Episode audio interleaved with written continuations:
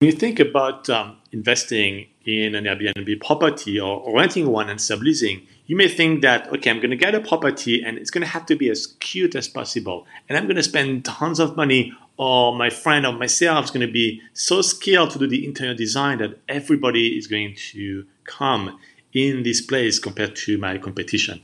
And after you get it, you may be disappointed because after all this hard work, even though it's in the right city, you made all this work, you invested so much for the interior design, and it looks literally like these interior design magazines, but not many people uh, get in compared to your competition. Why is that?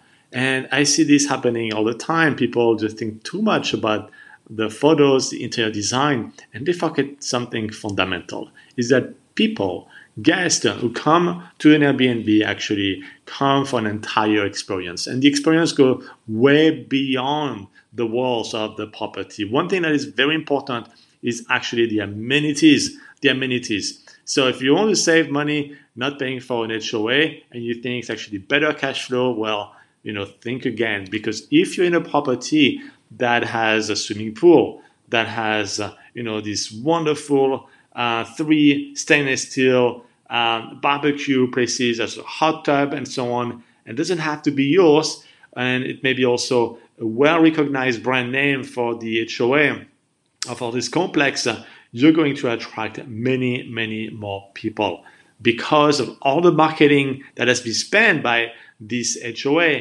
You, as a host, as an owner, uh, or if you want to rent and sublease, you're going to benefit from all those amenities. So don't try to do everything yourself just by you know the interior design of your property. Make sure that I almost want to say use other people's money, other people's money from a marketing standpoint.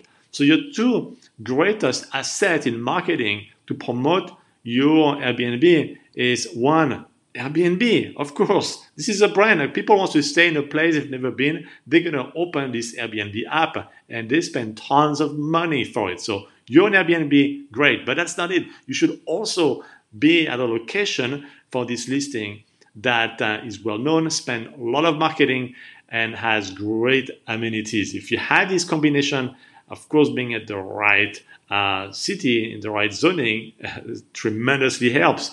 But um, you need to make sure that you do have the right amenities to differentiate from your competition so that people are going to stay in your property not just during the high season because the high season is easy you make money you differentiate during the low season so make sure you have the best amenities possible. So your property really becomes this magnet that everybody wants to go to